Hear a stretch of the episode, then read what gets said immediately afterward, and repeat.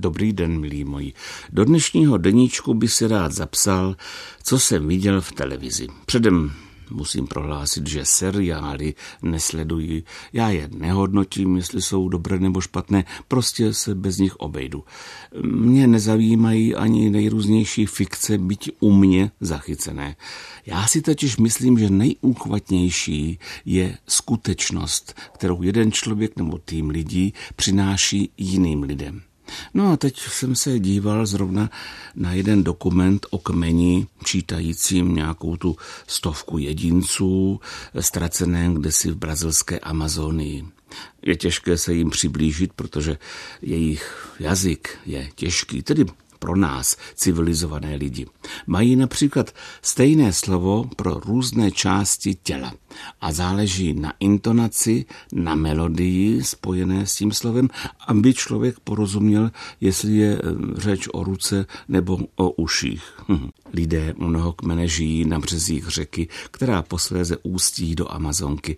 I když proběhlo několik pokusů, během tří století se nepodařilo připravit tyto lidi o jejich svět, o jejich myšlení. Snahy všech misionářů stroskotaly. Ale co mě zaujalo nejvíc, tak to je fakt, že oni ve svém jazyce neznají minulost ani budoucnost. Žijí jen a jen v přítomnosti. Důležité je, co se děje právě teď.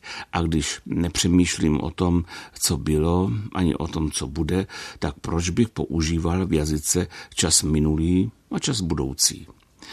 Film skončil a já jsem zrovna začal psát tedy tehdy další toulky českou minulostí, další výpravu, tedy do naší historie těch výprav bylo od roku 95 do roku 2018, celkem 1218 a u vědomí budoucnosti jsem si doplňoval plán, co mě čeká, co budu dělat, nač nesmím zapomenout. Výlety do často strastiplné minulosti a příprava na jisté budoucnosti. Má jedinec ještě schopnost prožít přítomný okamžik, radovat se z něj? Lidé z pralesa považují každý nový den za dar a jsou z něj šťastní a taky tak vypadají.